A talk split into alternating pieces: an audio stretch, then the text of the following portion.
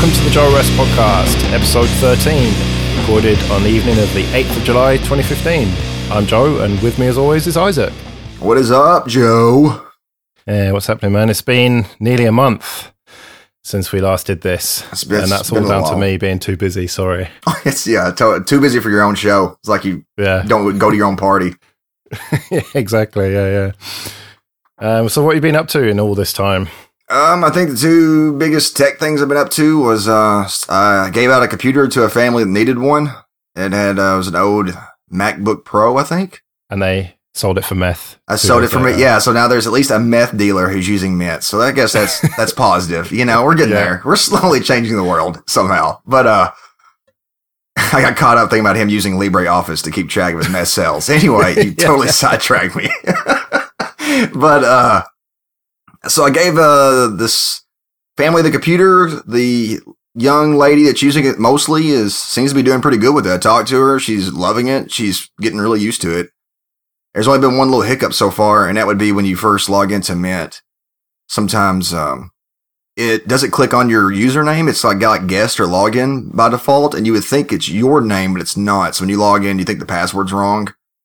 That was the only hiccup she's had so far, but she's doing good with it. Just uh, using it to pay bills, get on the internet, and that's awesome. So that worked out really well. I've got, I had three computers to kind of deal with. One of them is complete trash, and I got rid of it. Oh, Fujitsu, I guess. Oh, yeah. And it is, it, it just was not working. So I got rid of it. Then I got an old Dell, which has a 26 uh, gigabyte hard drive on there.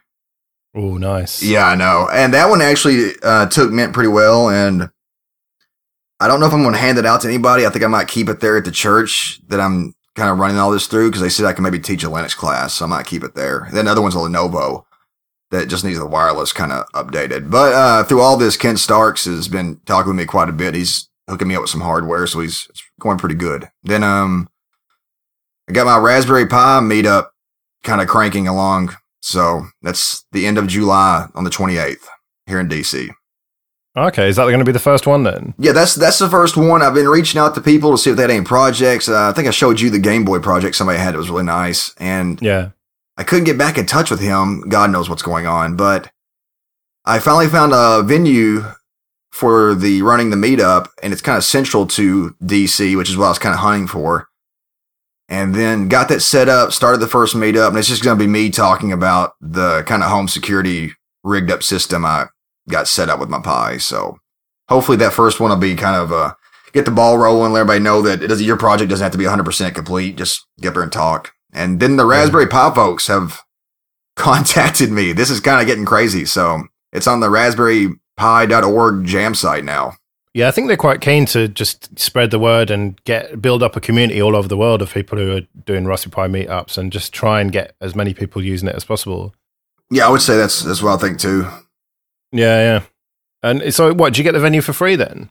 Yeah, what it where where it is is my, my buddy currently works there, and they already host a, several meetups, like an Angular JS meetup, and uh, I think a VR uh, gaming meetup. They host about three or four of them. So I went there, checked it out. They were totally cool with me doing it as long as it doesn't like fall on the date with another one. And that was really it, you know, and kind of just see how it goes from there. So they're going to kind of host it, provide drinks and food, and I anticipate there'll probably be like five to six people. But if this Raspberry Jam thing takes off, it might be a number I wasn't really anticipating. So we'll see how this goes. Yeah, there's bound to be loads of people in that DC area because it's quite population dense, isn't it? So there's just a lot of people there, and there's bound to be a lot of people who are interested. So yeah, here's hoping then. Yeah, there's there's one that's not too far away. Well, actually, that, that's that's backwards. There's one that's somewhat far away. You got to kind of drive to it, and I wanted to set one up that's more central to the subway system, and so everybody Mm. can kind of get to it through that, which is the way I get around. So hopefully, yeah, Yeah. it works out. That's been all. What you been up to, buddy? Just movies, movies, movies, basically. First of all, I bought a projector. I sent you a link to it, the the little Brix projector. I talked about it on Luddites last time. Uh, It's like a tiny little four inches by four inches by two or three inches high um, Pico projector, but it's also got an i3 uh, computer inside it, and it comes bare bones with no RAM or uh, storage, so you have to buy that. But all in all, um, j- just around two hundred pounds for a, a pretty decent computer and also the projector that I've always wanted. So it's been awesome. I've been watching movies on my wall, like um, 69 inches, or no, 79 inches, I think, is uh, one of the biggest movies, a big widescreen one. Are you going to set up like an outside blanket kind of thing for the neighbors and kind of sell some popcorn and Nah, it's the problem is it's not powerful enough. It's only a little LED. Um, the the lumens were seventy five lumens, I think, which is pretty not bright at all, pretty dim for a projector. But how far is the projector from the wall? About ten feet, maybe. Okay, that's cool. And I can I can get that up to a pretty big size. It has to be totally dark though. Um, but it's also really handy because it's got an input. So I've been plugging the Raspberry Pi into it, and you can plug any machine into it. So um, instead of well, I'm going to this Raspberry Pi Jam on Sunday, hopefully, and so instead of having to take a screen to plug mine into, I can just plug it into that, project it onto any surface. I mean, even with bright lights, you can see it if it's kind of close to the wall. If it's you know two, three feet away, then you just get a nice small image on the wall, like almost like a, a monitor, you know. So yeah, it's very handy, very handy little thing to have. That's pretty nice. You, you were doing everything possible to not buy a TV. Just want you to know that. yeah, of course. I have actually got a TV that I'm thinking of getting rid of now because I only ever used it for the Raspberry Pi, really. And now I've got this projector, I don't really need the TV anymore. So thinking about getting rid of that somewhere, give it to someone, maybe, maybe a relative. But uh, other movie stuff, though, I went to see Jurassic World. I've bought into the hype and I thought I've got to see it. So I actually went to the cinema to see it. And um, how was it? Uh, meh, really. It was uh, exactly what I expected. Just not really very good story, but loads of cool dinosaurs and stuff. So, yeah, just what I was expecting it to be. But while I was watching it, the kind of top left of the screen was a little bit blurry. And I, at first I thought, oh, well, it's just kind of a bit ropey CGI, but just kept distracting my attention all the way through. Like, and I just thought, what's going on with this? It's just not projected very well. And so this was kind of the, the late night showing. Um, it finished about midnight. And uh, when I got out, I kind of spoke to the manager and said, you know, it's not, you need to get that fixed because it's, it ruined it. And, um, you know, then I kind of steered the conversation around to, well, give me a refund. And she said to me, well, the tills are closed. I can't, but um, hang on. Went upstairs, came back with this, this kind of voucher thing that said, okay, well, this will give you a free, you can come again and watch it or watch a different film or whatever. And this voucher didn't expire. And I had only paid for the cheapest possible, you know, 2D, non IMAX, nothing like that, just in my local cinema, which was, I think, £10.50 or something. But I looked at this ticket and it said uh, it can be used for any performance at Odeon. And so I was like, okay. And, and it said including IMAX 3D and including free glasses. So I thought, mm, I don't really want to watch something in 3D, but mm. but then I wanted to see Terminator Genisys, and so I'd kind of been thinking about it. I didn't want to really go to one that'd be full of kids and stuff because it's only a 12 certificate, so there'd be kind of teenagers there. So I wanted to go to a late night one again, and the the only late night one that was feasible was kind of in the next town over. That's about a 20 minutes drive. And so I thought, mm, I'll go. It started at like half nine, and um, or maybe a bit later. Yeah, no, about twenty to ten it started. So I went over there and walked in. I've never been to an IMAX or 3D movie before, and I walked in. I was like, whoa! When I saw the size of the screen that it was going to be on. Have you ever seen anything on IMAX? I don't believe I have. Now that you bring it up, I haven't been to movie theaters in I think the last time I went to the movie theaters, well, it was about this time last year. I saw a RiffTrax thing of Sharknado. It was the last time I've been to one, so it was not in 3D. No, nice, but like it must be hundreds of feet diagonally. This IMAX screen, I just could not believe how big it was. But then, like the some of the trailers were just normal, and then it kind of said, "Put your 3D glasses on now," and th- then it was just really, really weird, like having things in front of you and watching the whole movie in 3D. It was, I don't know, I don't know if I enjoyed it. It was kind of a, a novel experience, but I don't think I'd do it again. Was it the movie or was it just the 3D experience? I think it was a case of the 3D experience. The movie Terminator. Now, it's worth mentioning that I was obsessed with the first two growing up. Oh yeah, yeah. I watch the first one all the time still when I'm coding. I don't know why, but Yeah, it is a brilliant, brilliant film. The first one, and the second one is almost as good. It's. It's better in some ways, but it's not the first one. So it's. I would say the first one is probably slightly better. Then three, I've seen that quite a lot because I had that on DVD, and even though people say it's rubbish, I thought there was some good bits in it. Ain't too bad, yeah. And then I went to the cinema to see Salvation on the first day that it came out. I kind of like pre-ordered my ticket. I thought it was going to be this packed cinema for the twelve o'clock just showing. you. And it was like me and like two or three other blokes in there. I took the afternoon off work and went in there, and it was just you know crickets. And I didn't think much of that, but that one I scammed as well, like um, because uh, they didn't like check my ticket or rip my ticket or whatever going in there, and so I kind of um, just went back to the the box office a few days later and said, "Oh, I, I bought this ticket in advance, but I didn't make it. Any chance of my money back?" And they said, "No, but you can have another ticket to see." You know, so you can actually get a chance to see it. I was like, "Oh, okay. So I saw that twice in, within a few days. I'm trying. I'm trying not to laugh too much. Why? What? I know. Crazy. But that one wasn't very good. That was pretty universally panned. What? Whereas this one, I would say, is kind of uh, greatest hits of the Terminator because there's quite a lot of footage from the very first one, and then you've got the kind of liquid metal Terminators, and it it, it feels like a greatest hits album, basically. So okay, So- go. Yeah, hang on. You're not getting away from this. So you saw the fourth one and you were like, "Meh, this movie's not that good." And you saw it again, Well, yeah, because I wanted my money back because he hadn't ripped my ticket. but he didn't. I mean, Yeah, but I'm not going to say no to a free thing because you saw the same. Why don't you just sneak it to another movie at that point or another uh, seeing? I don't know how the movie theaters are. You know where you're at, but you should have just snuck into another show. Yeah, I could have done. Well, to be honest, there there are so few people working there in cinemas these days. The only people who are working there are working in concession stands because that's where they make their money, selling popcorn and chocolate and stuff. Yeah. And and like now it's like all um, nachos and stuff. It's bizarre. There's actually a movie theater here that a buddy of mine went to, and he had to pay like 20, 30 bucks for the ticket, but you get like a recliner and people bring you oh, food. Oh yeah, Now, I haven't Yeah, yeah, experienced they- that, but yeah, you're the right. lounge they call that. You you can go and like have a proper recliner, and they come and serve you food and drinks at your effectively table. Really. Meanwhile, this just happens to be a movie showing.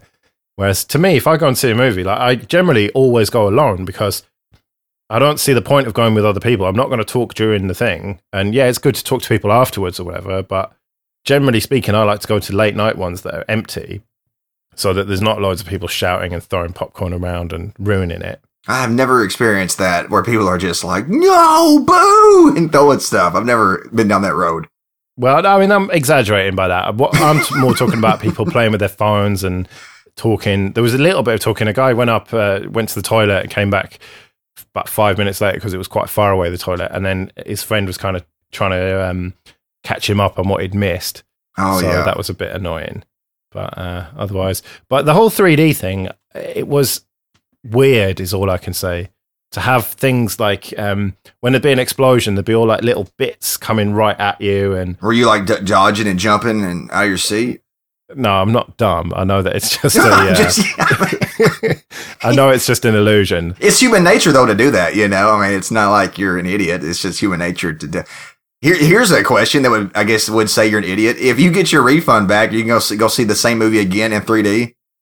Um, If they're like, "Well, I, I missed it," you're like, "Well, we'll give you a voucher for the same movie in the same experience." Would you go see it again since it's Terminator?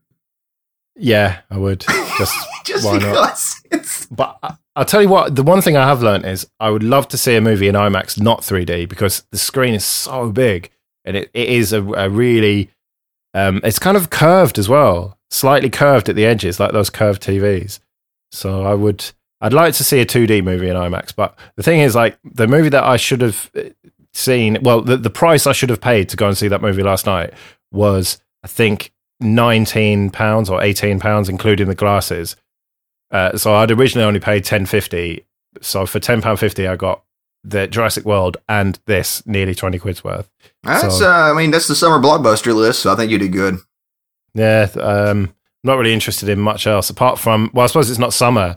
Um, the Martian, which I read, I say read, listened to the audiobook of, and I recommended that to you. Have you managed to get around to reading that yet? No, I went to the library and I put in a, a like a hold for it, and that was like number one forty nine on the like printed book, and I was like, no, of like thirteen copies. So then I put in a hold on the uh the Kindle version, and I should be getting it sometime soon, I guess. I don't know, so we'll see how it goes. Yeah, that's great. I can't wait to see the film of that. How they're going to adapt it. It's um, yeah, it's it's going to be good. I reckon because the book was excellent. Although a bit of a disappointing ending. I won't spoil it. I won't spoil it, but the ending sucks. So, well, no, I wouldn't say it sucks, but I was hoping for a different ending. Let's put it that okay, way. Okay, okay. I won't spoil it, but man, the ending really let me down, Isaac. Like, well, thanks. Yeah, given the if you know anything about the story and you know anything about me, that has pretty much ruined the end of it. yes. So, yeah yeah, we're getting off topic, but uh, I read uh, I can't think the book now. I just went blank. A Catcher in the Rye a while, a long time ago, and my buddy uh, started reading it. and He's like, "It's about a sniper." At the end, it's about a guy. It says like actually a sniper, and I was like, "Oh, really? Wow!" Read the whole book. Nothing, nothing related to snipers, and I was like, I remember finishing it. and I just looked at it like, well, there must be some somebody must read pages out. So this is this isn't adding up because I, I was getting near the end. Like, well, where's the sniper thing? Where's it coming? And it never came. And due to that, I hate that book so much now. And all my buddies will always laugh because they'll be like, man, Todd had Isaac thinking that was about snipers. It's like, there ain't nothing about snipers. So. no, it's about a bloke who shoots John Lennon, isn't it? Oh yeah, yeah. At one some point in life, you know. But all my buddies were laugh. Even he was like, "Well, I must stop another book." Sorry, like it ruined my whole everything. so thank you. I think that's overrated, to be honest. Catcher in the Rye. I read it just because it's horrible. Thing. It's horrible. It's not about snipers. It's the worst book ever. So, all right. Well, that's enough book talk. You've put a few news stories in here, so let's get on with it. All right. So the first one then is about futurism. Tell me about it. I'm trying to think where to start with this because Ray Kurzweil. Okay, here we'll start with him. Do you know anything about Ray Kurzweil? Only what you've told me. Which is the paragraph on the doc. Yeah. Okay. okay. I'm going like okay. I'm trying to think how to word this guy. There's there's people in the world that know they're good at stuff and they might be humble about it, and I always appreciate those people. Ray is not one of those people. He wrote a book. He's wrote a couple books, several books, and I tried to listen to one of them, and he just the book starts off literally. I remember when I first realized I was a genius. You know, it's like okay, here we go. Like, really? yeah, it's just that attitude of and I remember when I first like heard about him was in that drone book about robotics and drones. I always reference. He's in that book quite a bit, and uh, I referenced him to a friend of mine who is big on reading, and he laughed. You know, he's like, "Have you ever read anything about Ray or read into him?" I'm like, no. He's like, he could he could start a cult if he really wanted to, and I was like, really? So then I get more involved with him, and then I realize the guy that is Ray Kurzweil. So he is I don't know what he was doing prior. I guess he was just being a genius, you know, prior to working for Google. But he works for Google as their head futurist. That's honestly his title and job is futurist. And this article we put on, I put on there, kind of talks about him. How, and if you notice in the article, it talks about how he per- predicted a few things correctly. Even the things he predicted wrong, he doesn't say that. He will never be like, I was wrong on this. He's like, well, if I move the dates around, you could technically say I was correct. And it's, he's the most pompous. Pompous is a great word for him that it's not necessarily pompous to predict things, get them wrong, and then claim that you got them right. You do that a lot. The, uh, I know you do that on Luddites. You're yeah. like, I, I, said this. It's like. well, we did a prediction show at the end of last year, yeah. and um, we're, we're looking back at the the predictions that I'd made the previous year, and I was just claiming a win for every single one of them. so, uh, yeah, but, but, it sounds like um, this guy Ray Kurzweil is um, he's kind of like the Kanye West of technology. Just thinks he's a genius. I don't know who that's putting down more, Kanye West or Ray Kurzweil, or when you word it that way. I'm not for sure, but he's. I, I will admit he is super smart.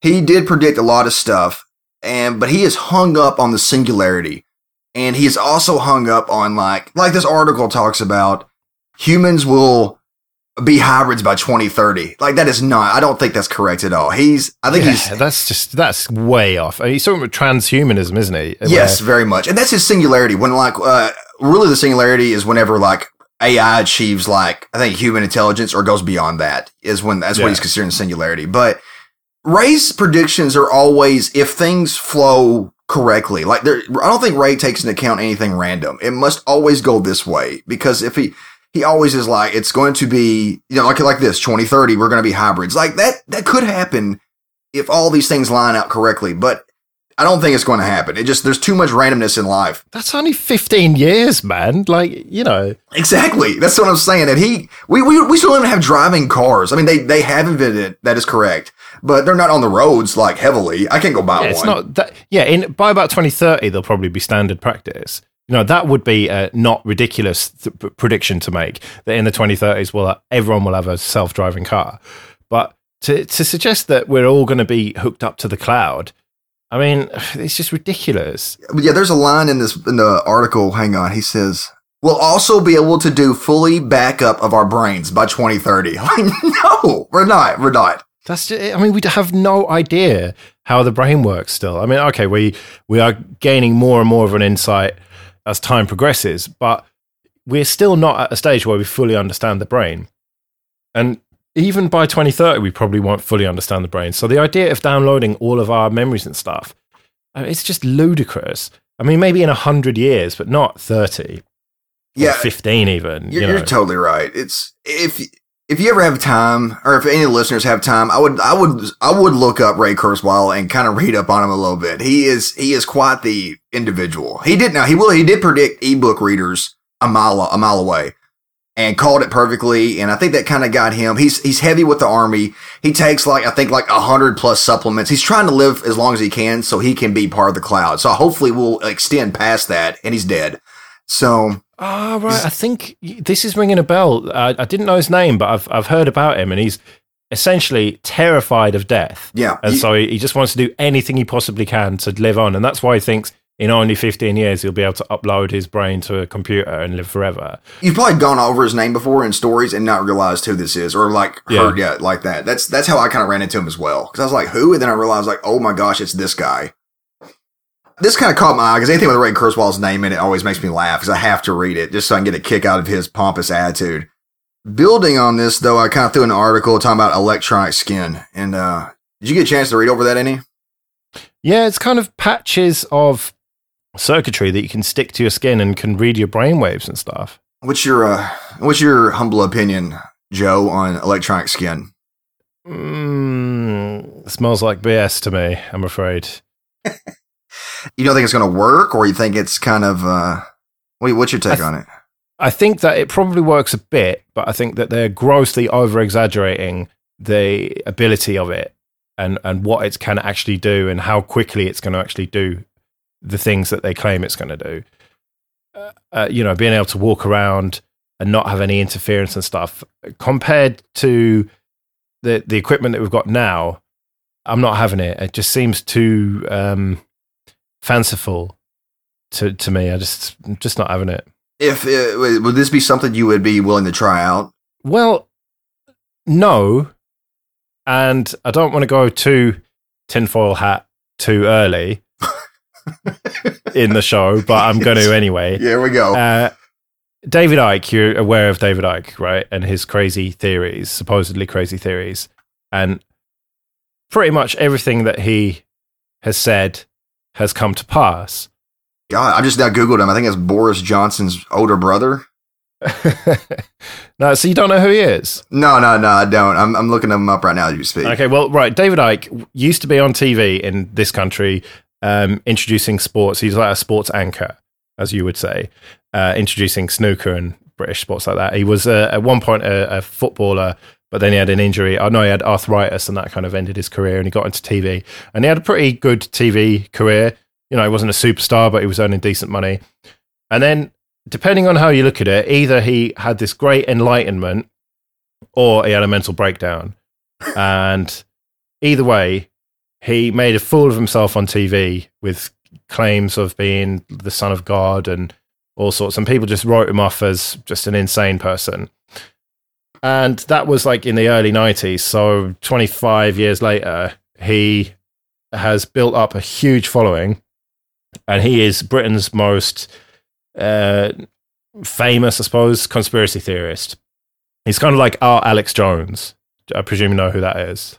Uh, that ring, I think that name rings a bell. Have you? Alex Uh, Jones. have you? He's uh, a very loud Texan who does uh, info wars and stuff. Anyway, but David Icke has talked about all sorts of things throughout his career, from pretty basic stuff about how the world is essentially run by a, small number of very rich families who control the media, the arms industry, um, stuff like that, and have politicians in their pocket. Stuff that isn't even really conspiracy theory; it's all fairly provable fact and makes perfect sense. You know, the world is a business, and uh, like all businesses, it has bosses and workers. Mhm.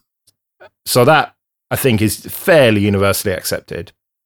But then he starts to, talking about the Illuminati, and then he goes really off the rails and starts talking about how uh, the the people who are in charge of things are transdimensional reptilian aliens who can shapeshift and whatnot, and that's where it loses a lot of people, and where I start to become very skeptical. That said, if one of these, you know, if David Cameron or the Queen shapeshifted into a lizard in front of me, I wouldn't be hugely surprised about it. Okay, so be- so where I forget where we are with Late Try Skid. right, okay, so right, so one of the th- well, uh, David Icke's um, kind of uh, uh, his uh, theory. Well, not, I suppose his whole kind of worldview is that the New World Order or the Illuminati are trying to control everyone with one world government, one world currency, one world army, that sort of thing. Like a lot of the supposedly crazy right wing survivalists and stuff in your country. Mhm. But one of the things that he says is hugely on the agenda of the New World Order is the microchip population. And you can kind of see, um, right, say on your subway system or what, metro system, whatever in um, DC, how do you pay for your travel? Is it contactless? it's um uh, with a smart card. Yeah, that you kind of touch on the thing, it goes beep, and then the gates open. Yes, that's correct. Right. Yeah, yeah. And so that has been spreading all around the world. I don't know who had it first. Uh, we've had it for about 10 years now with Oyster, we call it. Um, and you can see the logical extension of that would be to have a chip in your hand where you touch your hand on the thing and then it opens. And then you, because we have contactless payment, I can go and buy 10 quid's worth of alcohol or sweets or whatever and just touch my card on my, my debit card, credit card, and just pay instantly, not have to put in, not sign anything, put any pin in or anything like that. And so it seems logical to me that we will end up with um, a microchip in our hands to pay for things. And I mean, I saw calls about um, getting rid of cash. I mean, they've always talked about the cashless society. Things would be a lot easier. You know, you'd have uh, no one working without paying their taxes and stuff if there was no cash. But anyway, so how does that all tie in? Um, well, he claims that they want microchips to actually control people as well, so they can like send data to the microchips and control your brainwaves and stuff that makes a bit less sense. But the thing is that a lot of the stuff he's predicted, I said earlier that everything he's predicted has come true. Well, it hasn't. He's predicted a lot of crazy stuff that hasn't. But some of the fundamental stuff, like uh, what Snowden revealed, he he has been talking about for a long time, and also about um, paedophilia.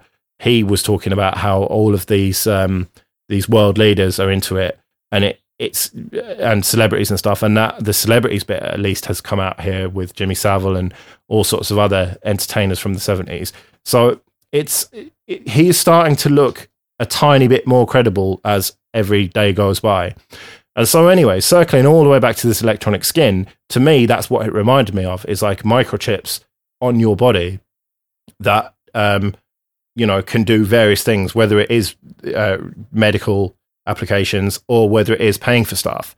And it's, you know, it, it it's, uh, you can't, he talks about this thing, the totalitarian tiptoe. I'm not trying to advocate for him because I think that he is a bit crazy, but I, I think it's worth, as I've talked about on the show many times before, it's worth considering all opinions and then forming your own from that. And anyway, he talks about the totalitarian tiptoe. And a perfect example of that is in London. If you had said 30 or 40 years ago, we're going to have a camera on every street corner and everywhere you go, you can't walk anywhere in London without being on 100 cameras, people would have said, no way, we're not having that. But you put up one camera one week and then another camera, and over 30 or 40 years, you end up with cameras everywhere. And the thing is, people were not going to go for, we're going to implant this microchip under your skin immediately. You have to get people used to the idea of not paying for things with cash first. So with the, the contactless payments, then this is the next step stuff stuck to your skin. And then the inevitable um, conclusion of that, the logical way forth would be to have it under your skin. And so to me, it seems like it could be a step in that direction. So you would not do this, right? Is what you were getting at too? This is not something you're a fan of? I'd rather not. You'd rather not, but yeah. Okay, I got you. I remember a long time ago, I used to be like anti all that. Like, I don't want uh, computer chips in me or anything. And then, and when I was going through college to get my computer science degree, a real quick test to see how powerful your computer really is sometimes is to write up a little, any program you want and have it divide one by two until it reaches zero. And um, I did that on my computer, and it was like zero point, then three hundred something digits, and then like that was it. That was the number my computer decided was this is the number. After this is zero. Like I can't go right. any further. Yeah. So after doing that, I realized that I would happily put computer chips in my head. Now I don't. Now that's not saying I would like happily would like to be hooked up to the internet. I would just love to have the processing power of a computer. So that's kind of my take. And these this electronic skin stuff, I feel like is inevitable. I think it is going to happen. It's because I don't know how true this idea of mine is or my theory. In my mind, the Apple Watch, in my mind, watches right now, the Apple Watch, any of the or the Nexus, I, I can't, I don't know the other watches, whatever. Android Wear, it's called. Yeah. Okay, any of those watches, I feel like in my mind are already out of date. And now you could be like, oh well, they just came out, Isaac. You know, they still have a long ways to go. I feel like they're already out of date. that's not they might take off. I just I already know they're out of date. Like that's how fast technology is moving. Watches are out of date already. And I think the next go around is this electronic skin stuff. Wearables are already taking off. And the idea of you not being physically connected is anything of that nature is just going to be old. It, I just think the phone, you know, I use my phone all the time. The watches are brand new. I think all that stuff is getting phased out very fast and it's becoming where we're one with the computer. Anything going on this, I guess Ray Kurzweil is correct. If we're going to be, you know, eventually, I think he's right. Eventually, we will be hybrids. I, I do buy into that idea. I just don't think it'll be by 2030. When do you think it will be then? That's a good question. Let me just, uh, I think maybe 2050. I would give 2050 a, a heavy go 35 around. years from now, you reckon? I really think so. I, I feel like we're moving in that the direction so fast. I mean, Ray's got good points. I mean, I think he's a pompous ass, but he's got very good points. If everything goes correct and nothing excuses off the, the Richter scale, we will be, you know, he's right. We'll be like 2030. But I think it's too soon because there's just too much randomness in the world now. But I think 2050, I think 100 years from now, yes, 100% sure. To the 2100, yes, we will definitely be hybrids for sure, no doubt. And, but I think it'll be way before that. I think like 2050, there'll be people really pushing it. Well, good example. I was on the metro the other day going home reading a book and I looked up and happened to notice that the guy sitting across, not across from me, but kind of diagonal from me, he's wearing Google Glass. Oh, yeah. And I, I have never seen anyone wear that. And then it was the attitude of like, I realized he's, is he using them? I don't know. And it's just that he was already wearing those. I thought it was cool, but the Google Glass stuff, I feel like, I feel like Google has great ideas. They're always ahead of their time. Mm, maybe. Yeah. I mean, that's, they've shut that down now, Google Glass, and they're probably working on a, uh, successor to it. I think the successor in my mind is Apple's going. I think it's a contact lens. A contact lens would be the next thing successor for that. So you don't realize that someone's, you know, it's not as obvious as Google Glass. It's kind of more hidden, but you're doing what you want to and taking away that physical element of the phone or the watch. Maybe, but battery's going to be your main problem there. Well, that, that's where this electronic skin comes from. The human body is producing the power for this stuff. Mm, you see, that's what I don't buy. I, I think that we won't be able to produce enough power to it's things aren't efficient enough yet for the human body to power them. You know we need too much energy and we, we can't uh, extract that energy from the human yet i don't think. But the thing is this idea of hybrids it depends what counts as a hybrid. If you're talking about your brain being you know your memories being uploaded to a computer i think that's just ridiculous.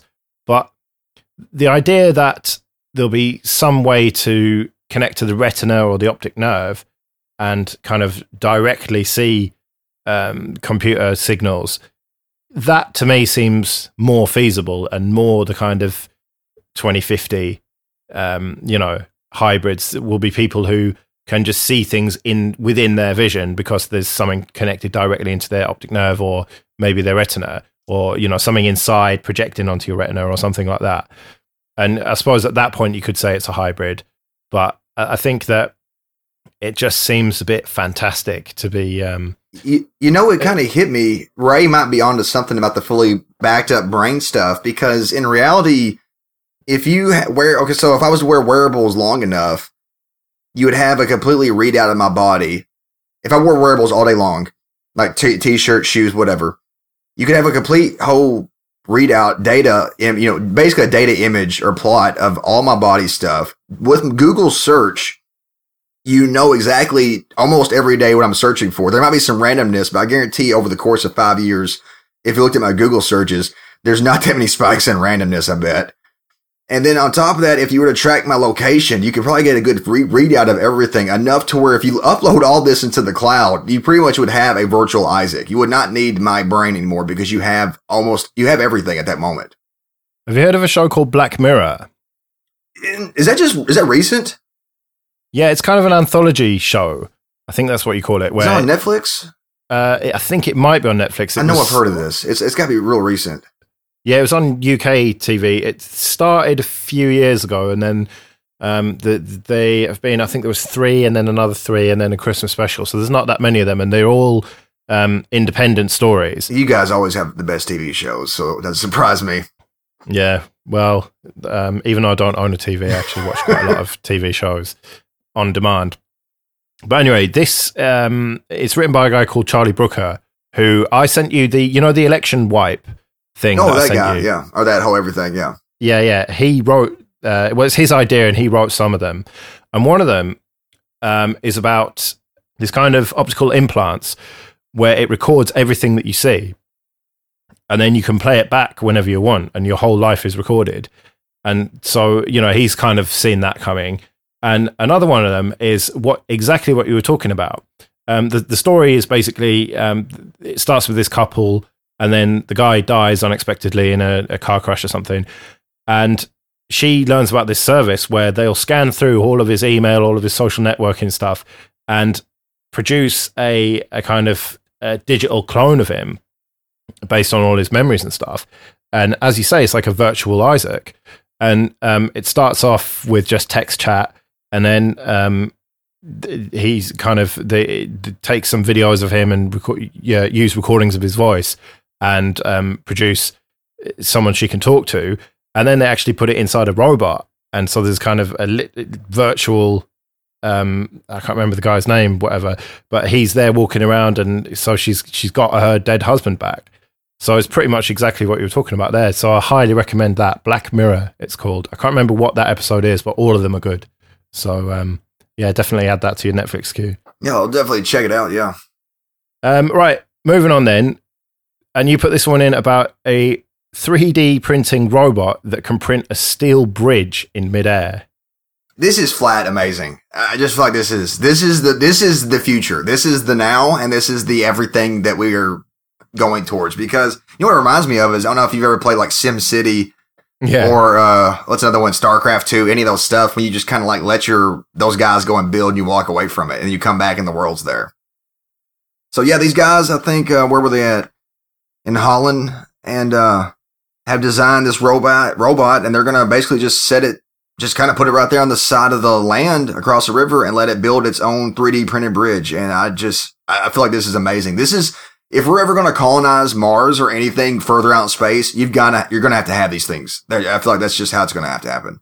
Because you can just sit them down, let them build, and walk away from it. Yeah, and instead of rubbish plastic like 3D printers that you can buy, this uses actual steel and it's apparently structural grade steel at the end of it, which I'm a bit dubious about. But if it really is true what they're saying, then it is going to um, potentially revolutionize things. They they claim that they're going to build a bridge over a canal, which to be fair is not a very big bridge, but you know, it's proof of concept, fair enough. And it's not even a proof of concept. They're going to actually let people walk over it afterwards. It's going to be there forever, at least, or at least for a while. Um, and they're just going to set it going and then leave it for three months and then come back and then there'll be a bridge there. It's going to be really soon. That's the good thing. I think you're right. It's not proof of concept. It's more proof of they know what the hell they're talking about, you know, is what they're kind of saying because no one Yeah. else is really like buying into what they're pitching. So I think this is like the best way for them to prove a point, which is it's a perfect way. Honestly, people can use it on a daily basis and it upholds forever. But I mean, America right now, we've got a huge problem with our infrastructure. Bridges are like not doing well. uh, Roads are horrible. And I, this is a great way to fix some of that. Now, you can't just put one of these guys in the middle of the road, but if you have a bunch of these and people kind of coordinate and moving them from A to B, or just give them like um, automated going from here to there, it's, it wouldn't be hard to plot out a graph of potholes and tell one of these guys to go fill it in. That's actually a really good idea. So, Well, my main concern with this is the energy required, and that's something they um, tactically don't talk about conveniently. You know, there's no talk of how much energy it costs, and it, it must be using a fantastic amount of energy to melt it- steel. oh, oh, you mean like energy like that? Yeah. Like in terms of power, you know, presumably it's running on electricity and it must be using a hell of a lot to um, to do what it's doing. You know, it's one thing, as I say, to melt rubbish plastic and make just you know little models of Yoda and stuff, but it's quite the other to melt steel and make it strong enough to support people or potentially cars at one point, or as you say, send it up to Mars and build a huge um, base there.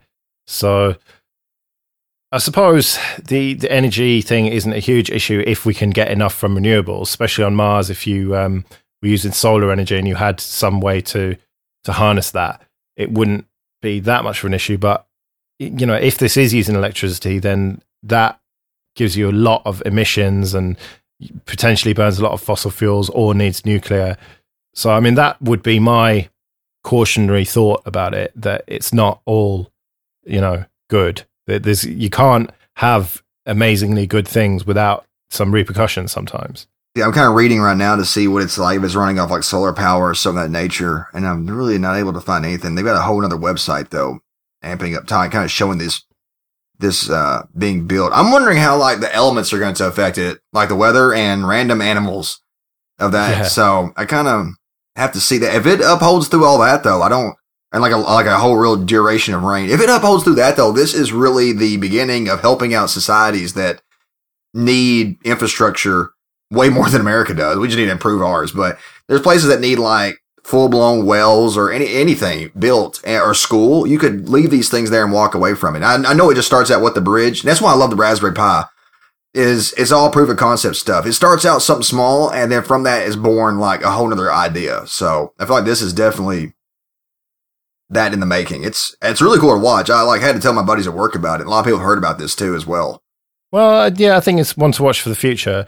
And you say quite soon, but I think it's going to be a couple of years before they actually do this bridge in Holland.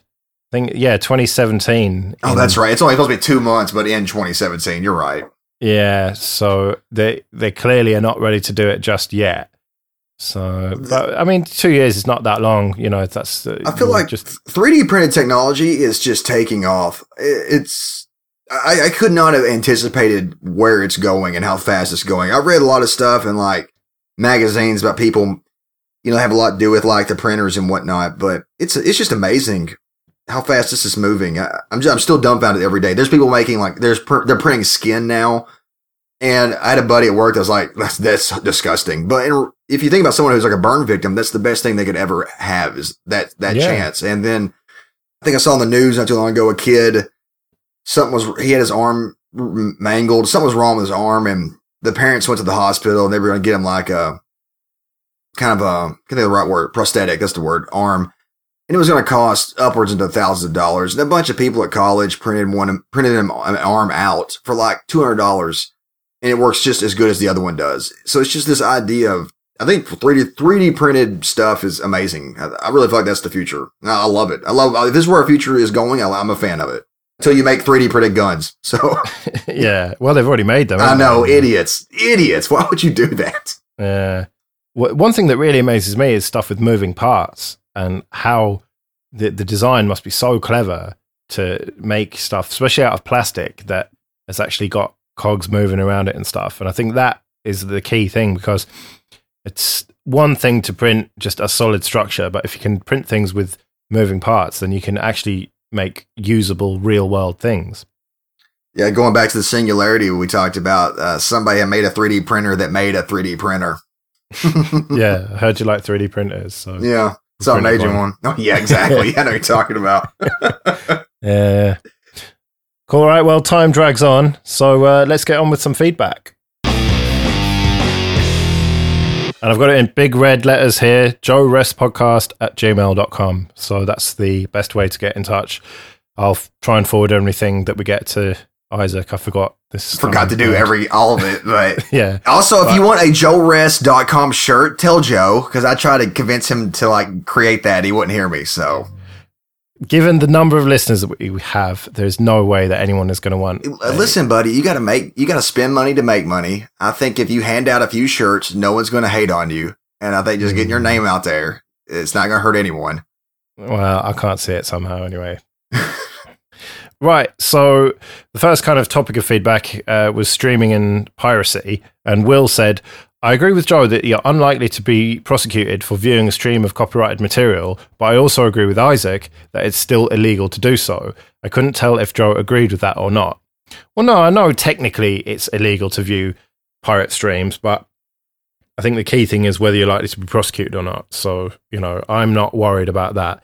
Whereas uh, with torrents and stuff, that is a bit worrying because you're uploading at the same time and, you know, you're more likely to get busted. But Will continues I plug my laptop into my TV to watch videos, but I'm interested in the idea of a home theater PC. Do you guys have any thoughts on what the cheapest computer you could get is that would not be painful to use to stream video via HTML5, Flash, and Pipelight? My impression is that the new Pi might be a little underpowered for this, but maybe something similar like an Odroid with a little bit better CPU might work. It sounds like Isaac has switched to Genesis, but I'd be curious to hear if he tries out any mainstream streaming services like Netflix or PBS with Kodi. So the first one, then, what kind of computer do you need to do a home theater PC? I think your thing you bought's a good suggestion, isn't it? Mm, oh, what my one? The the Brix. Yeah, yeah, yeah, yeah. I mean, if you can get something like that with an i3 in it, then yeah. I mean, granted, it's a mobile i3 and it's not the latest, fastest one, but it's going to do the job that is more than capable. I mean, it's hundreds of times, well, tens of times faster than a Raspberry Pi. I would say the Pi and the Odroid, mm, I think they're a little bit underpowered. The Pi will do streaming okay, but it's just the interface around it is a little bit jerky and. I got the Pi to stream pretty good on Twitch, but I noticed a lag that I don't notice now on my other computer, my desktop yeah. that's got Kodi on it. So yeah, it's I think that you want something with a proper um, processor, really. So yeah, I mean, if you could get something bare bones like this Brix, I mean, it's so small. Or just build yourself something. I was about to say that exact same thing. I completely agree with you. Just build it. You could be way cheaper and be much better than anything you can buy at the store. Yeah. Uh, the the question is, uh, how much do you want to spend on it, and ma- mainly how big does it want to be? Because if you don't mind size if you can put it like behind a TV or something, and so it wouldn't matter if it was um, one of those kind of micro ATX cases. Then it's not a huge issue. You can build something pretty cheap. But if you want something tiny like a Raspberry Pi or like this Brix thing, like a NUC Intel NUC thing, then you are pretty much going to have to go uh, off the shelf, I think, rather than build your own. But there's something really satisfying about building your own machine. I mean, my desktop computer I built, I don't know, four or five years ago now and um, that's still going strong, hopefully. Uh, so yeah, it's really cool to have built your own thing. So that's what I would say. Depends on the size of it, really. But yeah, I wouldn't mess around with the the single port computers. Really, Pies, Odroid, it's they're just not powerful enough for day to day use. They're, they're, good for messing around and uh, and experimenting with. But if it's you know going to be your daily driver, if it's what you watch TV with, then no, I think they just haven't got the, the grant, I'm afraid. If the size is the issue, then you're going to get some off the shelf. Else, you can drop as much money as you want and get a graphics card that's out of this world. So, as far as uh, Genesis, are you using, have you ever used Kodi, Joe? I've never used used it. I've played with it and seen how it works, but just a normal desktop and VLC is fine for me. I don't need that interface. So oh, I've never actually used it hardcore. It's I, I like it quite a bit. Um, I try if you do like Netflix or Amazon Prime through it, which they have apps, you're gonna have to log in with your account. So that's why I dumped Netflix for Genesis because why am I going to spend eight bucks a month or whatever it is to watch something that's already on Genesis for free? What is Genesis then? It's just another uh, app for Kodi that has uh, unlimited amounts of movies and TV shows. It's basically like Netflix, but with everything you want on it. Another good comparison would be how I used to view how I view Google Music compared to Pandora. Google Music is everything I always wanted Pandora to be. Genesis is everything I've always wanted Netflix to be. And how much is it then? Uh, it's free. So it's illegal then. yeah, it's last five minutes. Not. What? Yeah. It is weird. Anyone? No, it's uh, yeah, it's completely. Uh, it, this goes back to the the whole first thing Will brought back up, which is the you know tying into streams that are already sitting out there. So, eh, but it's it's it's insane the amount of shows they have. They have every show that I was a kid I used to watch. It's it's it's crazy. That's why I love it so much, and it's that's what I'm saying. These are things I look for on Netflix, and they're like, oh, we don't have that, or we do have it, but only the second season, or some something like that. It's, What's the quality like though? oh, it's great. What as good as Netflix? Oh yeah, for sure. It's got um because actually at that point you're tying in mainly with uh your hardware. Now now the movies are different. Some streams are the movies are definitely way different, give or take like the stream you're tying into. But all the streams I've tied into are about one of the same. Now you might now when it comes to anime shows, which I'm a fan of, you might run the problem of subtitles while some streams are automatically coming through in English, other ones aren't. That's what the only real problem I've ran into with it, which isn't really Yeah, a problem. that's the good thing about Netflix is it just works so well, doesn't it? I mean, you just never have if as long as the content's there, then it's just a seamless experience. Yes, that's yeah, you're totally right there. But so far, everything I've like was looking on Netflix is on Genesis and then some. So like, okay, good example, Doctor Who.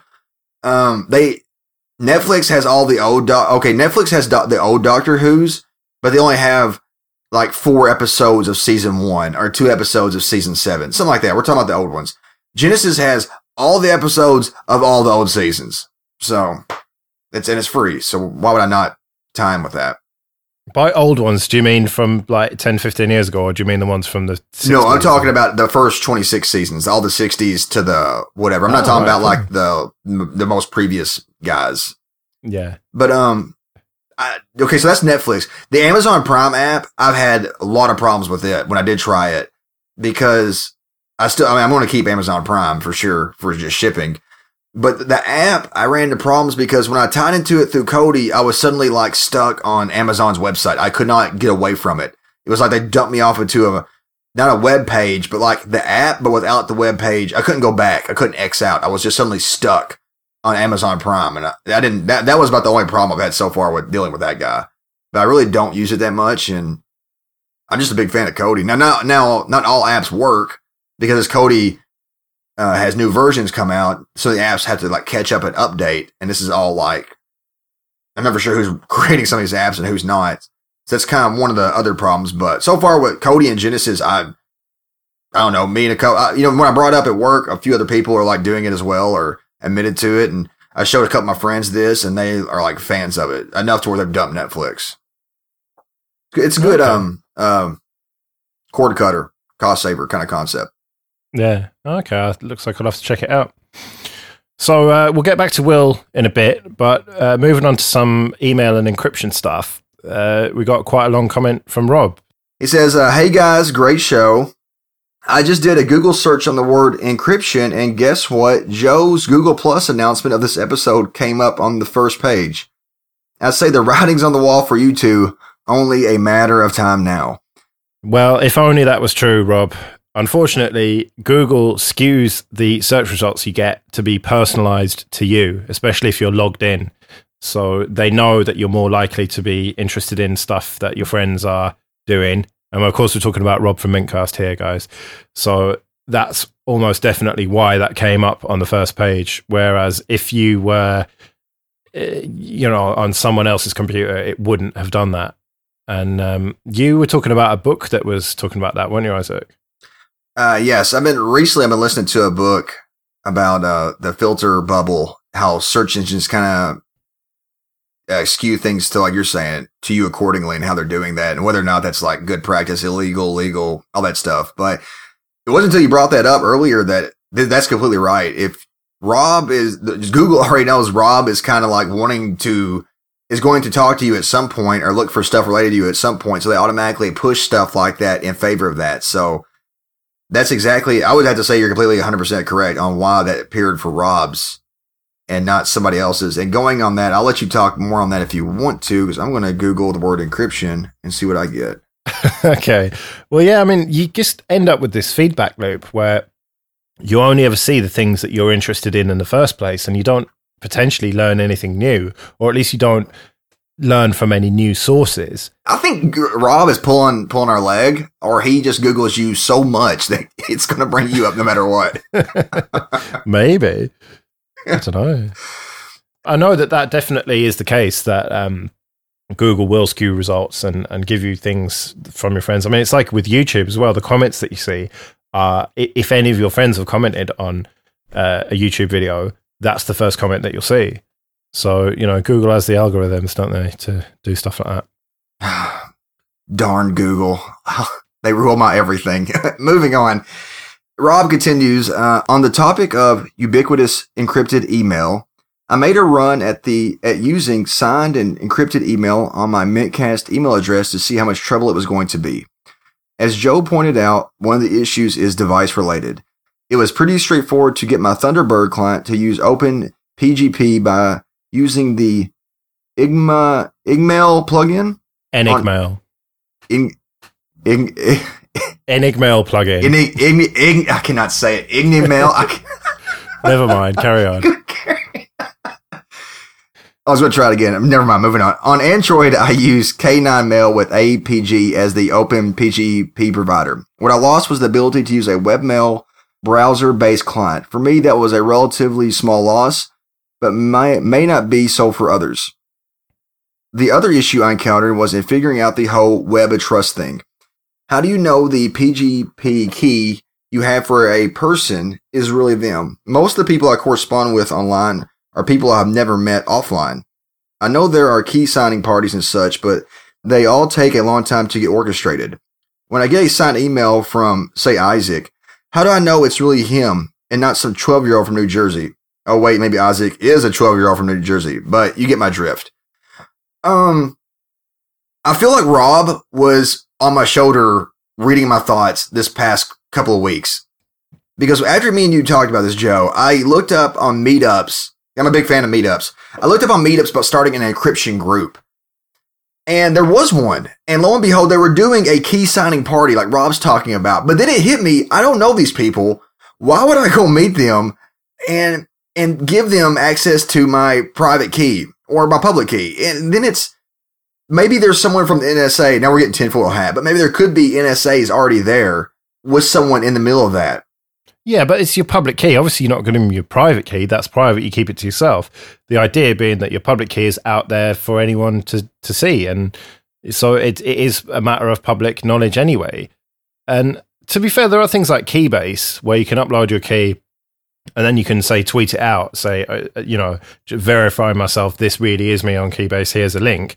And, you know, that's good enough for me. If someone's Twitter or Google Plus or Facebook even or on their website, you, you have to assume that they're in control of those, especially if it's on everything, you know, on their website, on their uh, various social media platforms.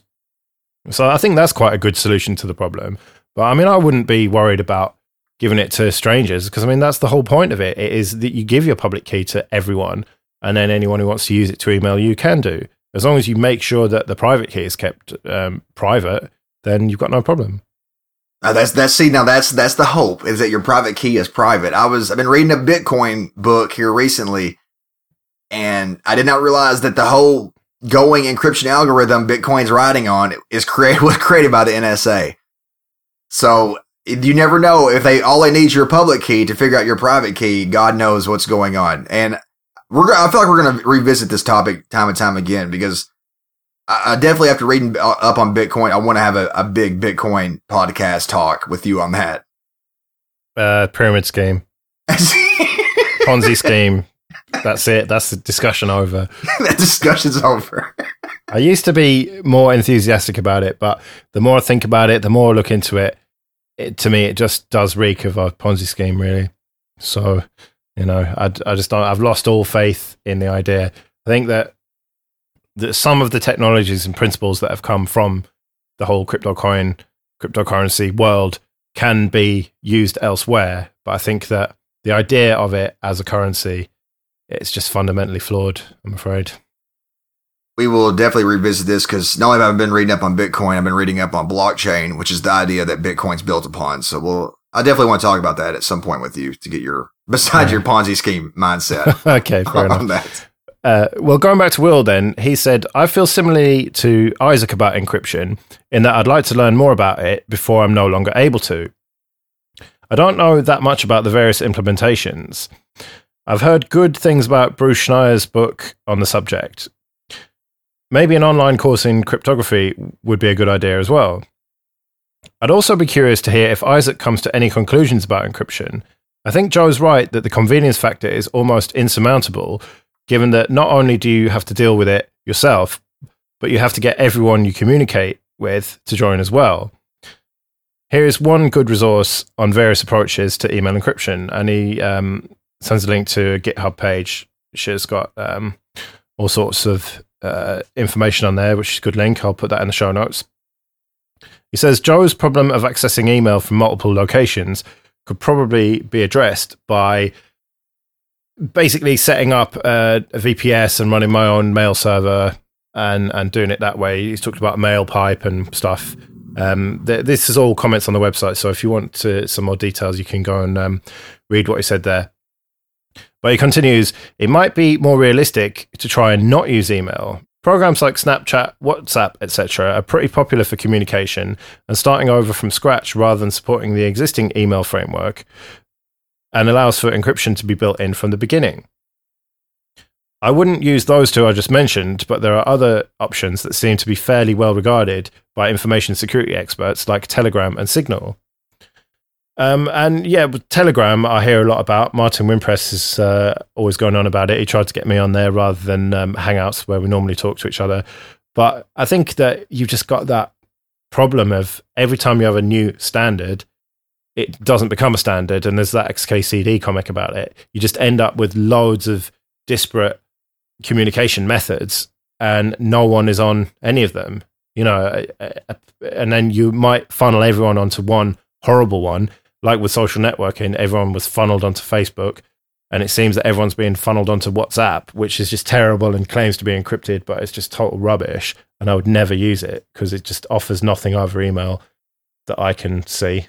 But people say, "Oh, it's free. You can send free messages and free photos." I'm like, "Well, yeah, I have unlimited data. I can do that with uh, um, you know, just email already, so don't need it. And it's oh, it's encrypted. Well, it's not very well encrypted from what I've read, so I'm not interested.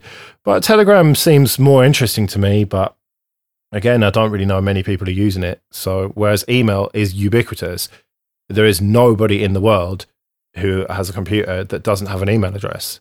So I can communicate with anyone. Anyone can read it, fair enough. So I'm not going to send anything private, but you know, if it's all just stuff that you put on a postcard, it, it's not a problem to me. And uh, I'm so tinfoil hat that anything that's really worth encrypting, I'm probably not going to send over email or or anything, any method. I'd have to meet up in person and talk to them, make sure there's no one listening in a you know the middle of a field somewhere maybe, and cover our mouths.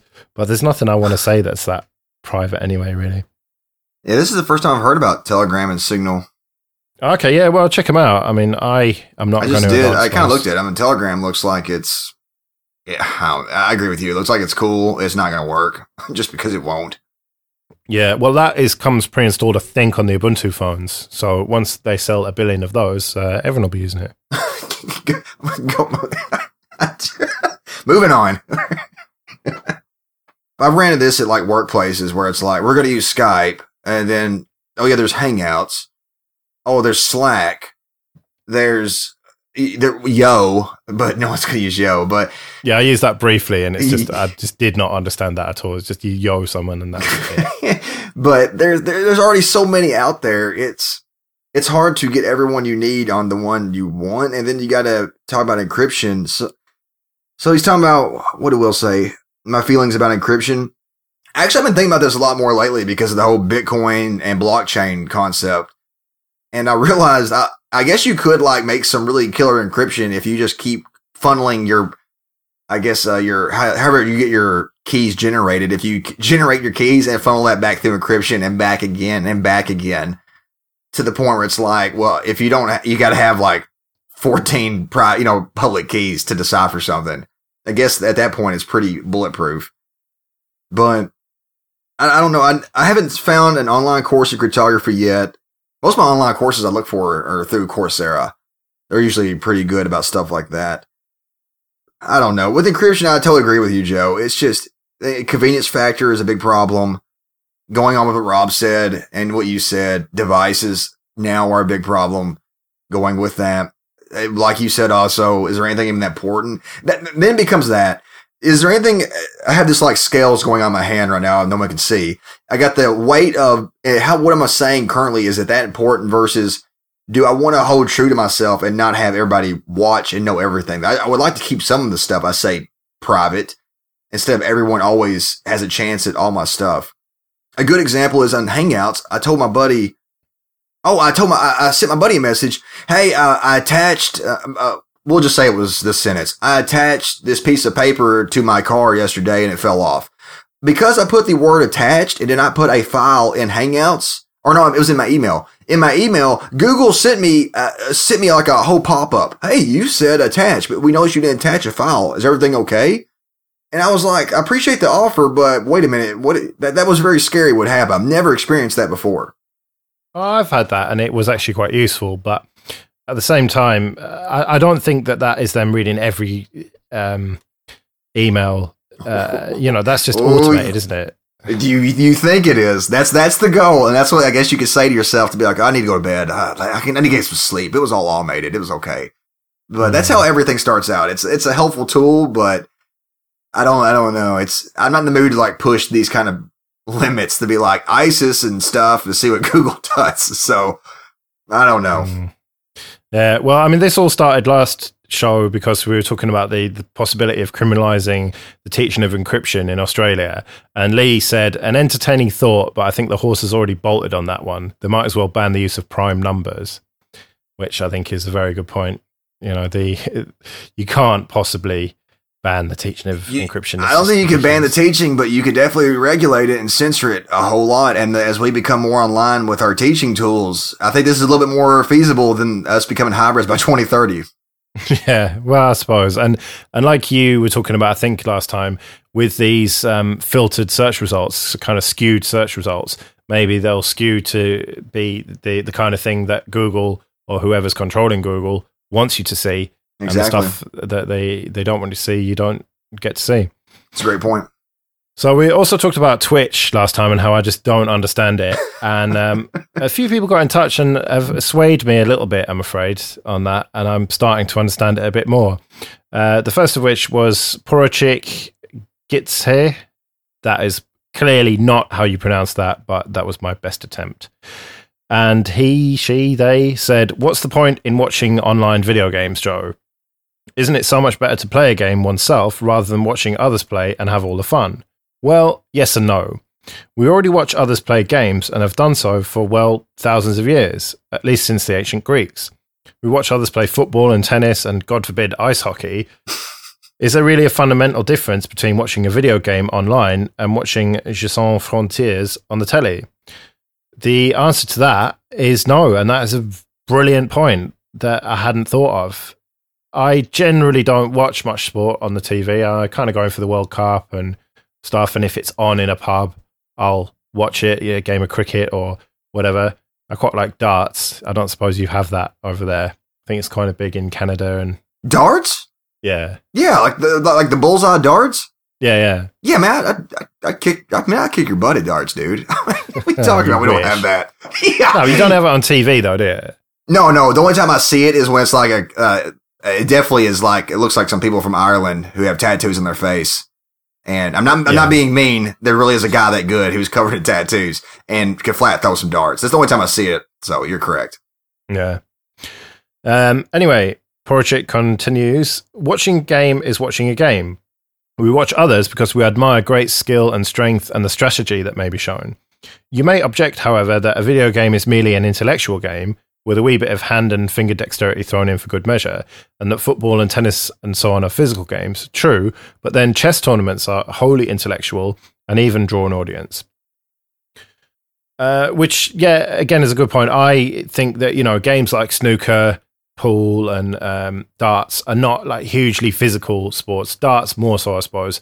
But um, with snooker, definitely, which I quite enjoy watching a game of, that's it does have a physical a- aspect to it, much like com- computer gaming does with the controller or whatever. But it's mostly kind of working out the angles and uh, poker's a, a great game. example. Yeah, poker's a yeah perfect example of that, and I, I know that's very popular as well.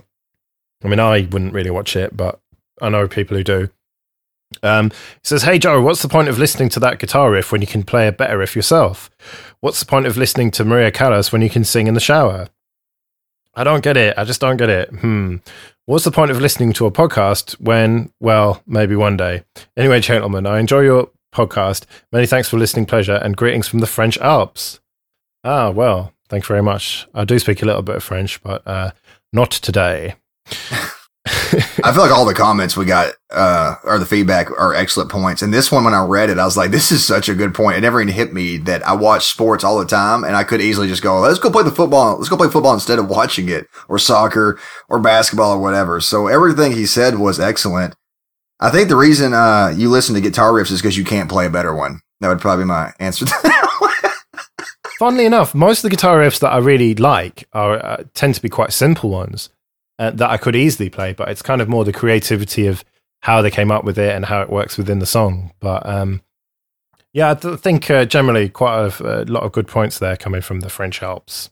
There's a kind of going on this. There's a, a venue down the way from me where I see a lot of heavy metal shows. I noticed they had tickets for sale for a humongous StarCraft 2 throwdown.